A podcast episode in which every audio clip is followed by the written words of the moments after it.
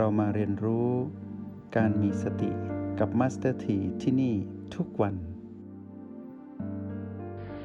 พอเราหยุ่นเป็นเรารู้สึกถึงความสบาย การเคลื่อนไหววูบวูบเกิดขึ้นที่โอแปดโอแปดก็คือจุดที่อยู่ระหว่างหัวคิ้ว อยู่ตรงกลางระหว่างหัวคิ้ว และเหนือดั้งจมูกขึ้นมา เป็นจุดศูนย์กลางตรงนั้น เราต้องสมมุติจุดนี้ขึ้นมา เพื่อให้เรามารวมพลังของตนเองไว้ที่นี่ เอาตรงนี้เป็นฐานที่มั่นของการตั้งหลัก การตั้งหลักการกลับมาตั้งหลักถอยกลับมา เรียกว่ารีทรีตคือถอยกลับ ถ้าดันทุลังต่อไปเราจะพ่ายมานที่พีพีถอยกลับมาตรงนี้มาตั้งหลักก่อน แล้วก็รวมพลังตนเองขึ้นมาให้ยุ่นใหม่ เมื่อหยุ่นจนคุ้นเคยเราก็ไม่ต้องไปที่ไหน เพราะเราอยู่ตรงนี้เราเห็นทุกอย่างที่ปรากฏขึ้น เราเห็นบีเห็นสิ่งที่เคลื่อนไหวผ่านประตู และเราเห็นการทำงานของมารที่พีพีไม่ว่าเป็นพีพีบวก ลบหรือไม่บวกไม่ลบก็ตาม เราก็จะรู้สึกว่าเฮ้ยอยู่ตรงนี้สบาย แต่ความสบายของเราตรงนี้ไม่ได้สบายแบบประมาท ไม่ได้เอกคเนกเลินเล่อ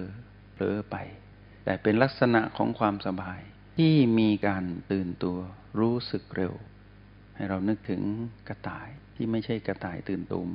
เราจะเห็นกระต่าย หรือนกหรือสัตว์ที่เขามีสัญชาตญาณของการไว้ตัวเร็ว เหมือนกัน เวลามีอะไรเกิดขึ้น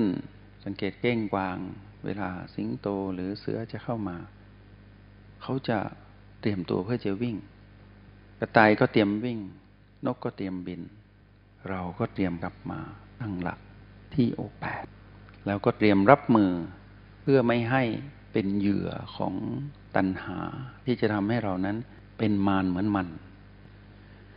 ทีนี้เมื่อเราแยกได้เราอยู่ในห้องเรียนเราเป็นผู้ดูที่มีสติ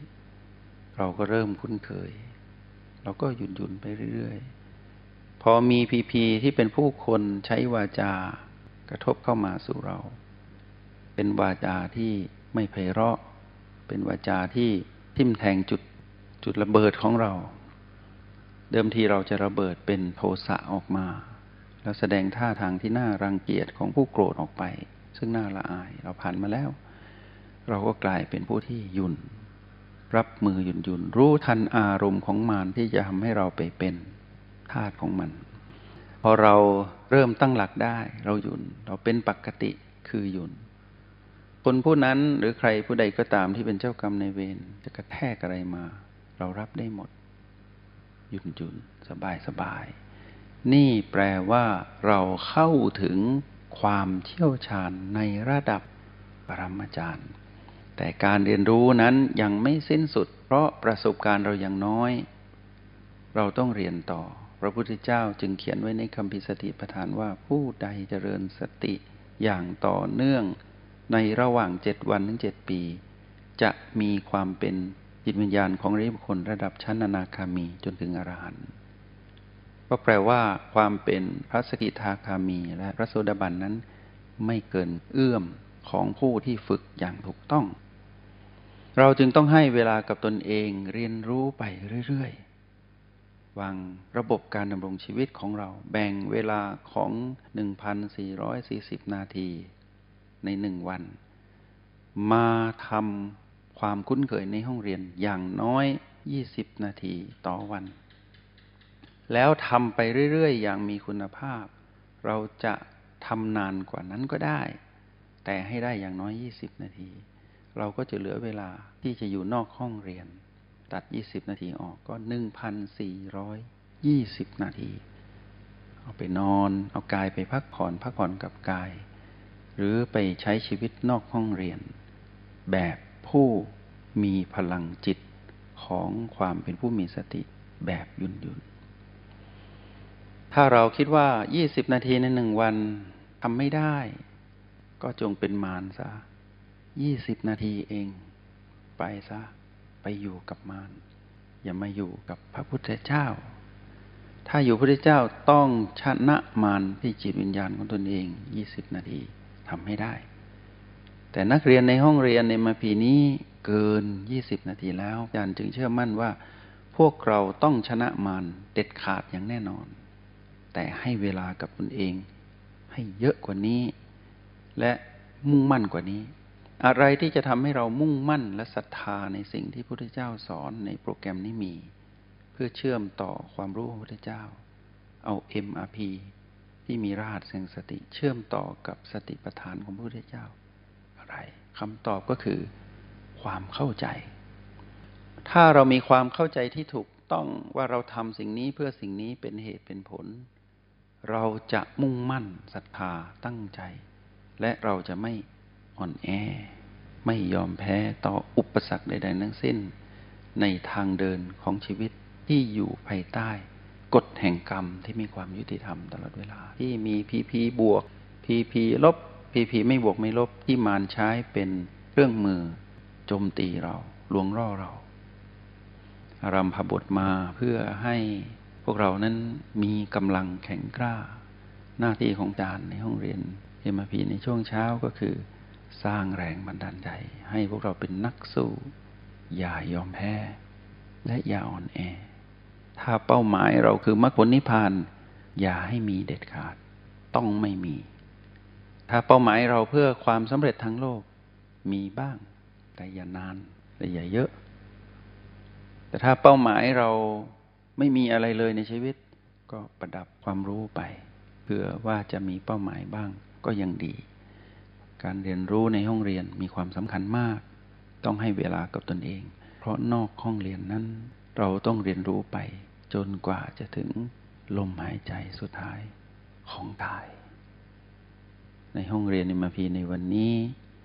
จะนำทุกที่สามมาเสวนามาเล่าสู่ให้พวกเราฟัง มรณะคือความตายเป็นทุกข์ พระพุทธเจ้าตรัสแบบนี้